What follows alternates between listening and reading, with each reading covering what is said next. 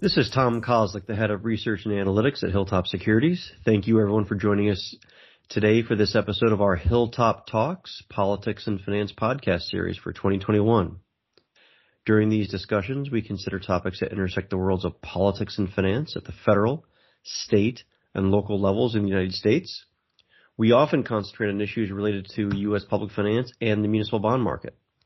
Today, we're going to review a topic that comes up in almost every conversation that I have with municipal bond market observers, and that topic is really the search for an answer of how public finance entities and especially state and local governments are spending the funds they receive from the federal government's CARES Act and Rescue Plan Act. To help answer that or those questions, we are joined again, thankfully, by Amanda Kass. Amanda, thanks so much for joining us today. Thanks for having me. Amanda is an associate director at the Government Finance Research Center at the University of Illinois at Chicago. She's a PhD in urban planning and policy, and she's been closely following this topic.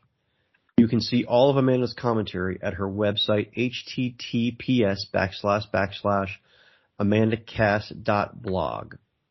Under the notebook section on her website, she published a commentary called How Many States Shared CARES Act Money with Local Governments?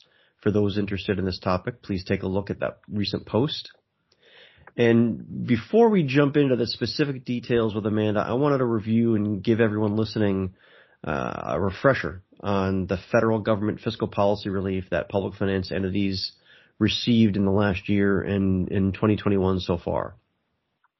President Trump signed the $2.7 trillion CARES Act, or the Coronavirus Aid, Relief, and Economic Security Act, into law back on March 27th in 2020. That was the largest COVID-19 relief package we saw out of Washington, and it sent 150 billion to state and local governments. But that money also had some pretty severe constraints. Uh, that CARES Act, uh, the fiscal, the overall fiscal policy also created that municipal liquidity facility that so many uh, municipal bond market observers, I'm sure, remember. Then in March of 2021, President Biden signed the 1.9 trillion dollar American Rescue Plan Act into law. That was the sixth phase of COVID-19 fiscal policy relief, and the uh, that Rescue Plan Act included a significant amount of relief for public finance entities in the amount of, by my count, total, that totaled about 650 billion. 130 billion of that was directed to K through 12 schools, and 350 billion went to state and local governments. And that brings us back to Amanda's November 9th commentary, where she focused on the 2020 CARES Act spending. And Amanda, uh, how is it that you found state and local governments approached not just the CARES Act, but the CARES Act process and those res- those severe restrictions that I mentioned. The requirements were pretty strict. Uh, how how did that impact state and local government's approach to spending the CARES Act funds?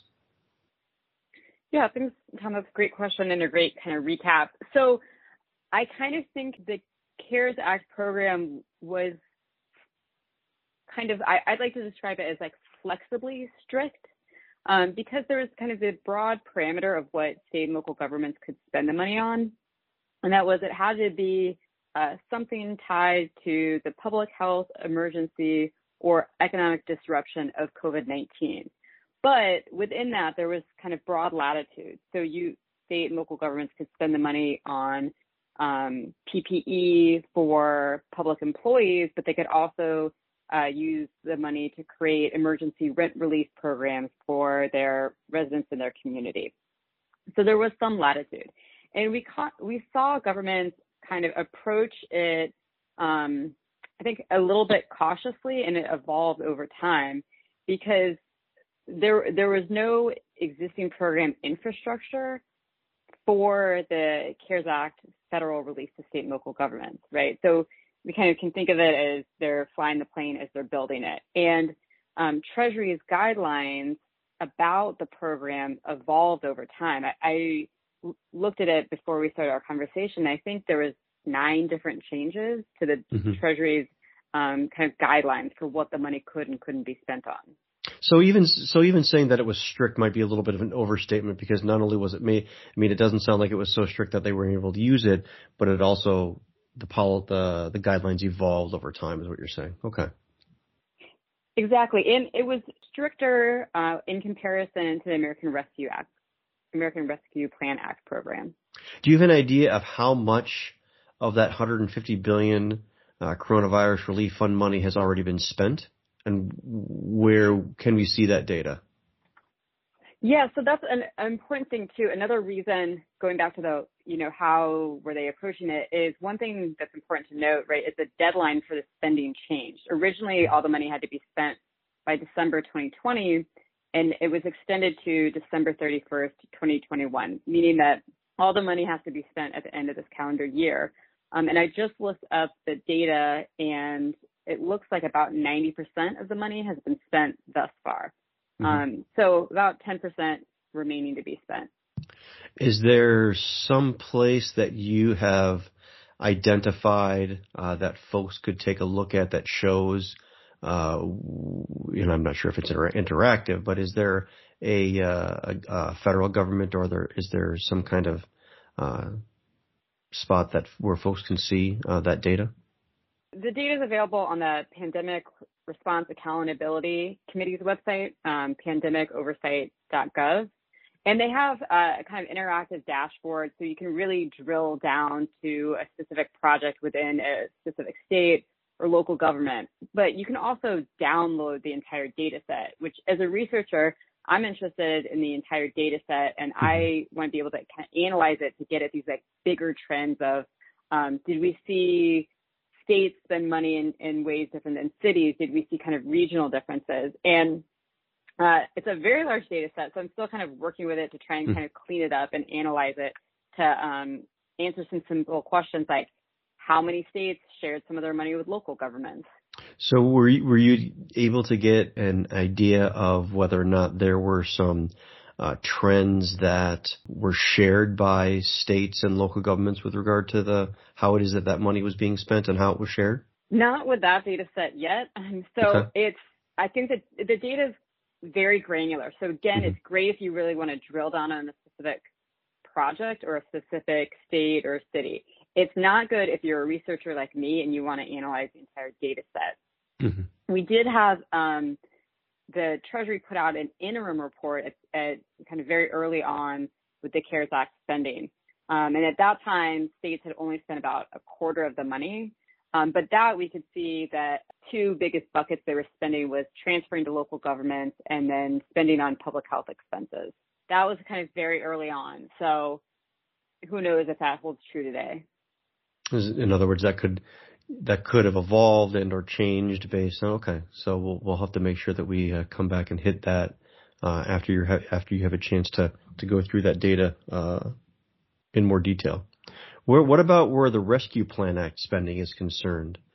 From a big picture perspective uh, I'm I'm thinking first of all it was more money that state and local governments were able to get from the rescue plan act.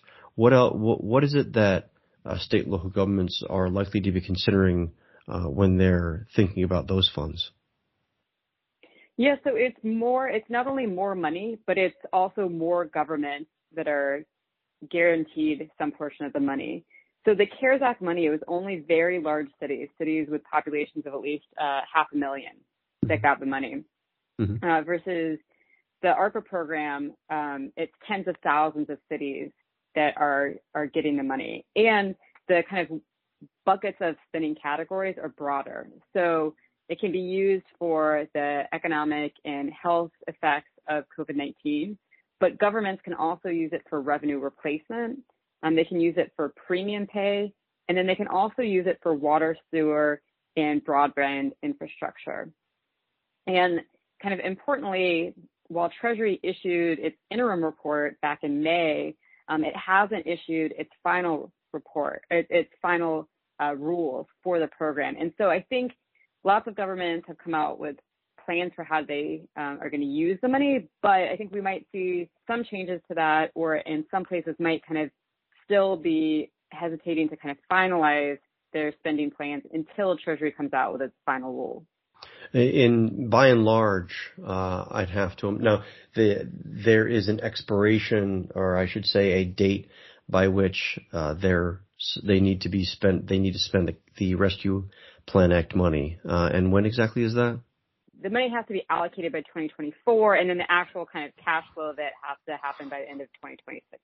It's it's a number of years, but I guess on, on and and this is one of the things that I've been keeping in mind in that you know this this is still a, a one time money, and so there's there's a certain amount of spending line items that entities are likely to um, be considering with this money. Is that right?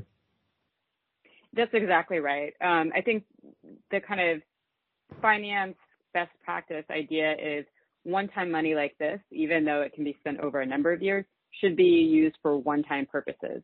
Meaning you wouldn't want to kind of necessarily create an ongoing pro- program or hire kind of new permanent employees for which you'd ha- the city or state would have a spending obligation past 2026.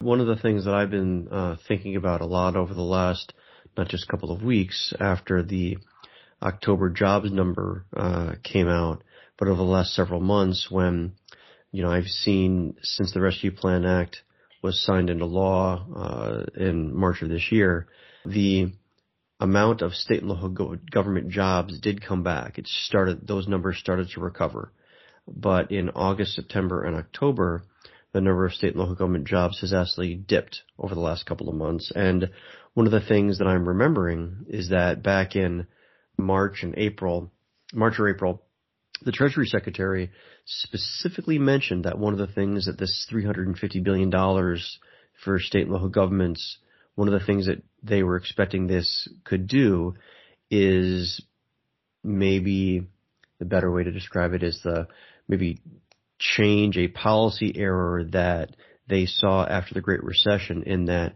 there wasn't significant relief that went to state and local governments and state and local government employment finally dipped in like you know finally uh, dipped out in uh, 20 I think 13 and didn't recover to pre Great Recession levels I think till 2018 or 2019 and the Treasury Secretary was uh, wrote about how that was a drag on overall economic growth.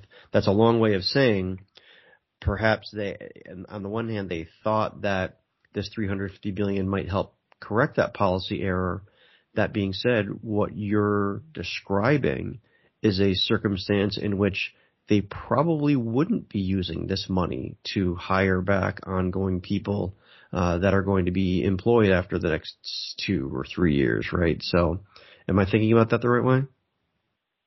I think so, and I think every state and local government is is kind of going to be using their own um, unique circumstances, their own kind of political and policy priorities, and, and thinking through and deciding how they use this money.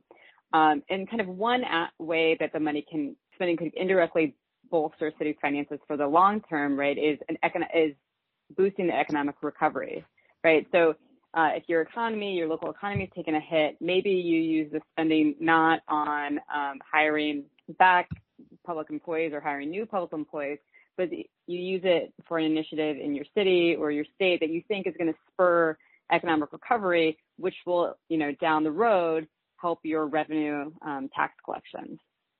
So those could be kind of uh, the way that I'm thinking about it as you're describing political or economic development priorities that might have been even identified before the COVID crisis, but this might be a, you know a financial way for them to be able to enact those ideas potentially if they can if you have to kind of create right a, a rationale tie tying it to kind of COVID. And importantly, the Biden administration um, has said that they they want the money to be spent in such a way that would address pre-COVID in, inequities that made the impact of COVID so kind of uneven across uh, race and income lines, right? So it could be used for pre-existing COVID priority, as long as you can kind of tie it to uh, the, the, kind of larger policy and, and, program aims of the ARPA program.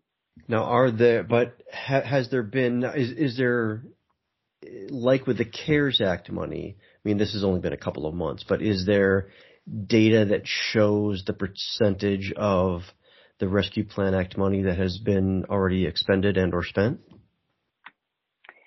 There's not kind of aggregate data. Um, the National League of Cities has a kind of COVID tracker um, that is looking obviously specifically at cities and is capturing um, some cities' spending plans.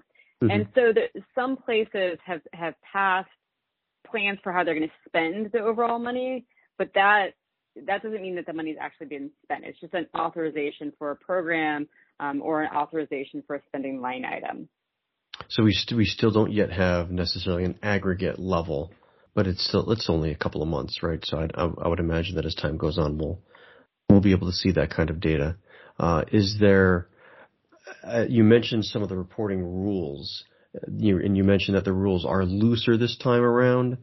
Is how is that factoring into some of the individual plans from what it is that you've been able to uh, parse through? Sure. So there, again, it's um, kind of four different program areas that they can spend mm-hmm. on. Uh, it's public health and negative impacts, negative economic impacts of COVID. Governments can use it for revenue replacement and then use the money for their um, general government services, premium pay, water, sewer, broadband infrastructure. Mm-hmm. Um, what I kind of suspect is going to happen is that governments, to the extent that they can, are going to allocate the money to the revenue replacement category, in part because the kind of reporting rules program evaluation um, strikes me as a little bit easier if you're using it in the revenue replacement category than if you're using it in some of the other um, spending categories where the Biden administration wants the kind of outcome of the spending tracked much more closely. So Amanda, what is it? I know that you uh, follow uh, what's happening in the city of Chicago very closely. Is there something happening? You know, have they put together a specific plan, and or are there th- is there political background with how it is that some would like to see that money spent and how it might actually be spent in Chicago? Yeah, so Chicago, um, I think Chicago is kind of an interesting case to unpack some of the kind of complexity of what's going on and, and how it kind of layers together with local politics and local financial condition.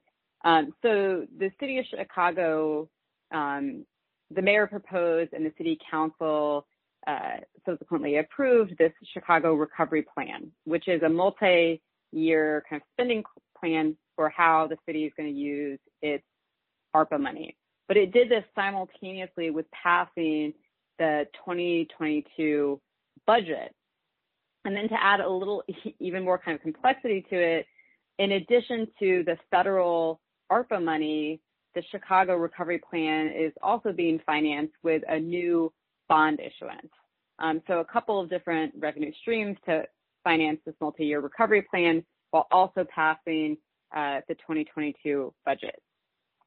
It's interesting. So what, uh, from a year over year perspective, and I guess what I mean by year over year perspective is, do you have a sense of the amount of money that Chicago is receiving from the Rescue Plan Act and and kind of is there a way to track exactly where it is that they're planning on having that go or be spent on and how much from a revenue replacement perspective that in, includes?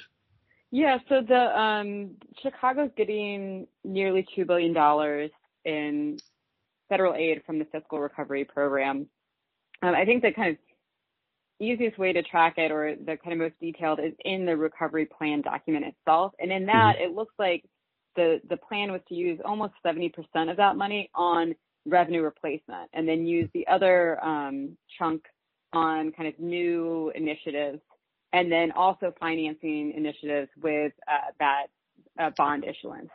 So do you have a sense uh, for other cities? Now, is that plan – it sounds like that plan is pretty set in stone. I mean, if if Chicago's planning, if they've already incorporated into that into their budget, um, they're plan. You know, I, I would imagine that it could be changed if they if they they need to make a change.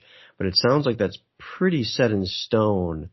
Are there are other state and local governments throughout the country have they uh, kind of jumped at this as quickly as Chicago has?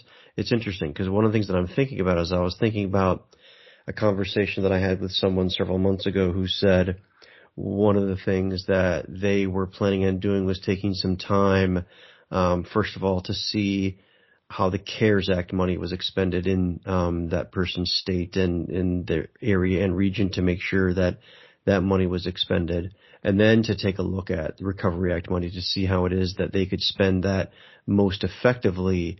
Uh, but because, as you mentioned, the time that the, the Rescue Plan Act money needs to be spent, it doesn't need to be spent for several, several years. So they were, th- this individual recommended that state and local governments took a little time to uh, put a plan in place. Um, do you feel as though there are others that are, you know, I mean, you already mentioned that there are some who are waiting for the final rules to come out, but are do you get a sense that there are others that might not necessarily even be waiting for that, but might be might be waiting till um, maybe the next even the next budget cycle to put those ty- the, to put those types of plans together? So I think um, I think lots of places, lots of state and local governments have put at least preliminary plans together.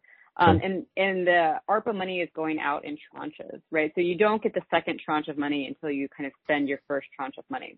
Mm. Um, and then also as part of the program, uh, states in larger cities had to submit these recovery performance reports to Treasury as well as um, kind of project and, and spending reports. So they they had to the design of the program or the reporting requirements of the program are such that states and cities have had to come up with um, at least general kind of spending plans for how they are going to be using the money.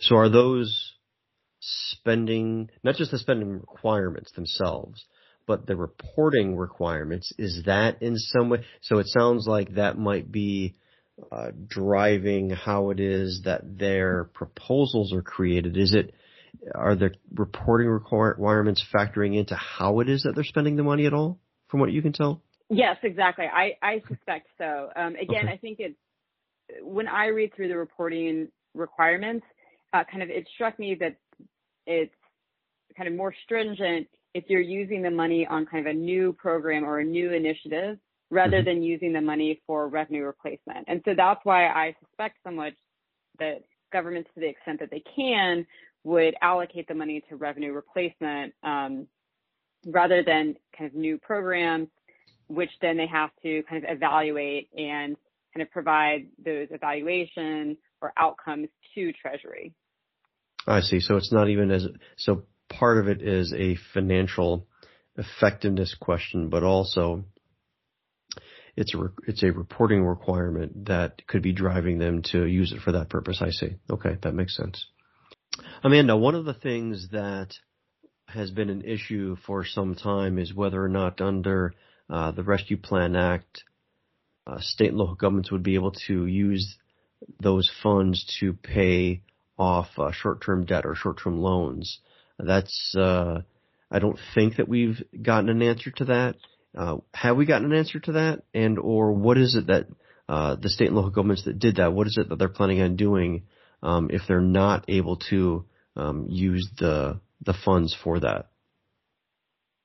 We haven't gotten the kind of final word on it because uh, Treasury's final rule hasn't come out yet. Um, and so Chicago uh, is one of the entities that it took out short-term debt um, to deal with revenue loss from COVID. Initially, Chicago was planning to use the federal money to directly pay that money uh, to pay the loan off. But then Treasury came out with its interim rule and said you can't, the money can't be used to pay off debt.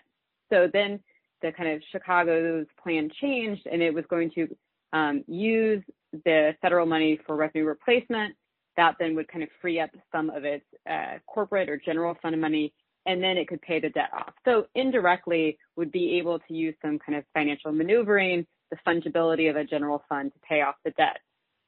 And then there was kind of a, a political fight over this with some uh, progressive organizations and elected officials requesting that Treasury kind of um, make the rules even stricter so that money couldn't even be indirectly used to pay off debt. Um, it seems like Chicago found kind of a workaround for uh, kind of paying off the short-term debt that it took out.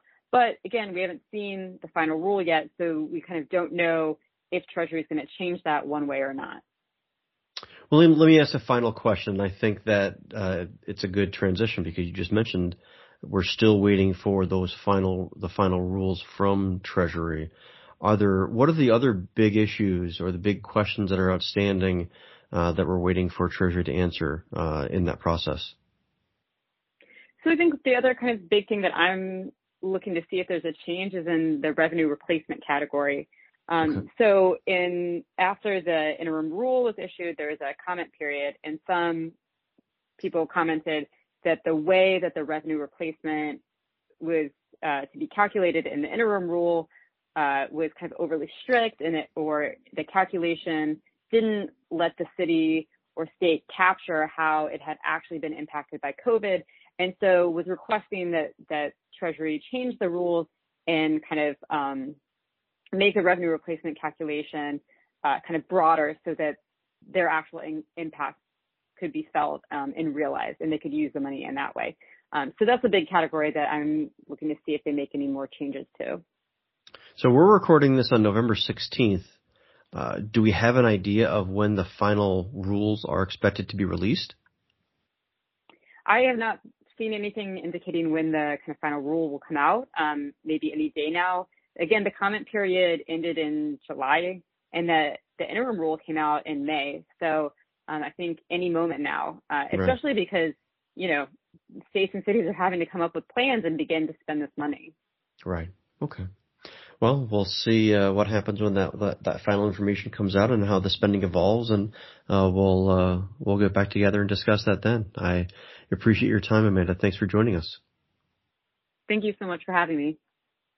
And thanks very much uh, to everyone who tuned in and downloaded our recording today. Uh, thanks for listening. Uh, again, I'm going to thank Amanda for joining me, and I really enjoyed our discussion. I hope all the listeners did. For those interested, you can see the recent Hilltop Securities economic and municipal commentary and listen to our podcasts by going to hilltopsecurities.com backslash commentary, and you can follow me on Twitter and LinkedIn. I mentioned before, but want to reiterate that you can see all of Amanda's commentary at her website, https backslash backslash amandakass.blog. You should also follow her on Twitter as well. Uh, thanks again, everyone. We look forward to bringing you more color in the future related to topics that intersect the world of politics, finance, and public finance. This has been Tom Kozlik from Hilltop Securities.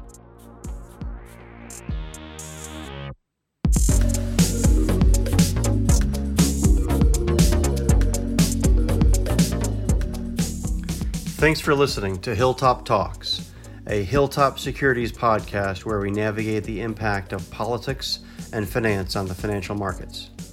For those interested, you can view our Hilltop Securities economic and municipal commentary by visiting hilltopsecurities.com backslash municipal dash commentary and hilltopsecurities.com backslash economic dash commentary. You can also follow me on Twitter and LinkedIn. Thanks again, everyone, for subscribing, tuning in, and participating. We look forward to bringing you more color in the future on topics that intersect both the world of politics and finance. This has been Tom Kozlik at Hilltop Securities. This communication is intended for educational and informational purposes only and does not constitute legal or investment advice, nor is it an offer or a solicitation of an offer to buy or sell any investment or other specific product or service. Financial transactions may be dependent upon many factors, such as, but not limited to, interest rates, tax rates, supply, and change in laws, rules, and regulations, as well as changes in credit quality and rating agency considerations. The effect of such changes in such assumptions may be material and could affect the projected results. Any outcome or result Hilltop Securities or any of its employees may have achieved on behalf of our clients in previous matters does not necessarily indicate similar results can be obtained in the future for current or potential clients. Hilltop Securities makes no claim the use of this communication will assure a successful outcome. For additional information, comments, or questions, please contact Hilltop Securities Inc. Hilltop Securities is a wholly owned subsidiary of Hilltop Holdings, New York Stock Exchange ticker symbol HTH. Hilltop Securities is located at 717 North Harwood Street, Dallas, Texas 75201. Phone number 833 4 Hilltop, H I L L T O P, and is a member of the New York Stock Exchange the Financial Industry Regulatory Authority, and the Securities Investor Protection Corporation.